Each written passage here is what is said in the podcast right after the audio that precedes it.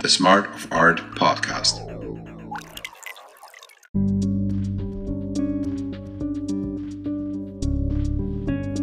Wise artists understand that they always get more value from the art's creation than what they have put into the work.